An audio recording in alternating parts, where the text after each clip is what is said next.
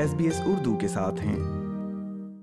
Manish university کی جانب سے جاری کردہ ایک رپورٹ سے پتہ چلتا ہے کہ آسٹریلیا کی سرکردہ کمپنیوں نے اپنی سپلائی چینز کے اندر حالیہ جدید دور میں جدید انسانی غلامی کا پتہ چلانے کے طریقوں میں خاطر خواہ بہتری کی ہے۔ یہ رپورٹ ایسے وقت میں سامنے آئی ہے جب وفاقی حکومت جدید غلامی ایکٹ کا جائزہ لے رہی ہے۔ یاد رہے کہ وقت تبدیل ہونے کے ساتھ ساتھ انسانی غلامی دنیا سے ختم ہونے کے باوجود بہت سے ایسے طریقے اب بھی رائج ہیں جو ایک انسان کو غلام بنانے میں مدد دے سکتے ہیں۔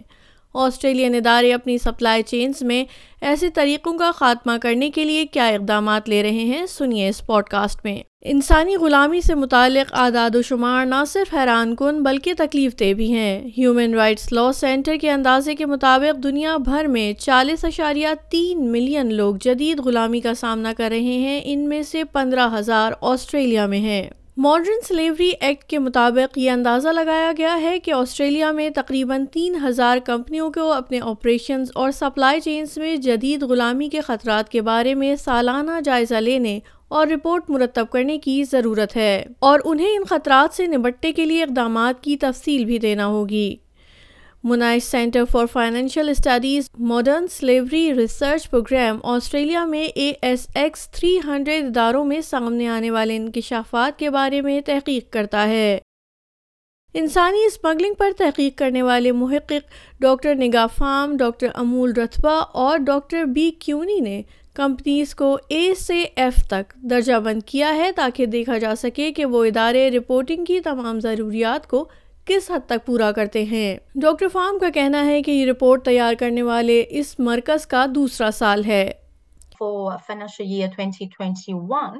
We have seen big improvement in the quality and then base on the scoring framework of statements were rated A and almost a third of them were rated B however we still have nine percent of statements and this is for A S X one hundred companies So 9% still got E and F.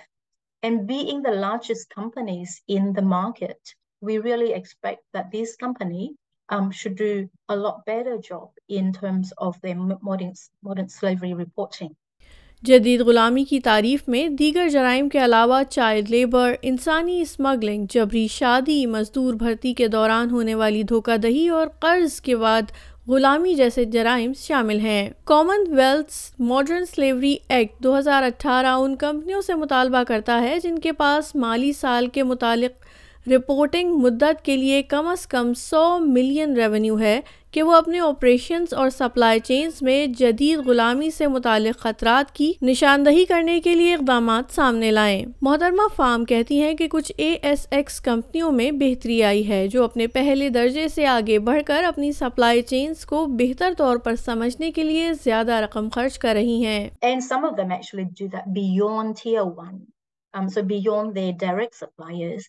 And they are now trying to reach into their tier two, tier three suppliers to understand, you know, their exposure to the risk further in the supply chains. محترمہ فارم کا کہنا ہے کہ اب جبکہ انکشافات میں بہتری آئی ہے مزید معلومات حاصل کرنے کی ضرورت ہے کہ کمپنیاں مستقبل کے سپلائرز کی اسکریننگ کے لیے کیا اقدامات اٹھانے کا ارادہ رکھتی ہیں اور وہ سپلائرز کے ساتھ جاری تعلقات کی نگرانی کس طرح کرنا چاہتی ہیں رپورٹ میں وفاقی حکومت اور ریگولیٹرز پر بھی زور دیا گیا ہے کہ وہ کمپنیوں کی رپورٹنگ کے چیلنجز سے نپٹنے کے لیے بہتر طریقے سے مدد کریں اور عوام کو مزید معلومات فراہم کریں کہ کن کمپنیز کو رپورٹ جاری کرنے کی ضرورت ہے Well, I think there are two two things that we really want to emphasize. Um, first is about more guidance, and second is about more, uh, you know, monitoring of compliance.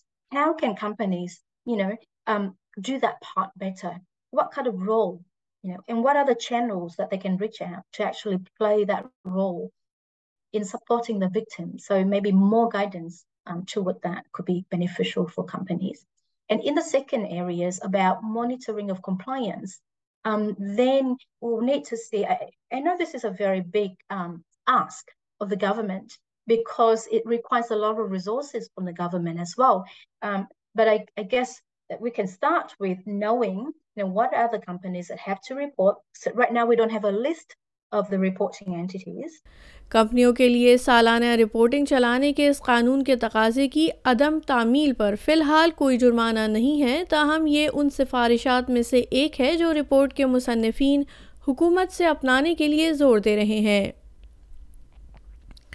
یاد رہے کہ اس وقت جدید غلامی act کا جائزہ لیا جا رہا ہے سامعین، ایس بی ایس اردو پر آپ سن رہے تھے جدید غلامی ایکٹ کے جائزے سے متعلق یہ رپورٹ۔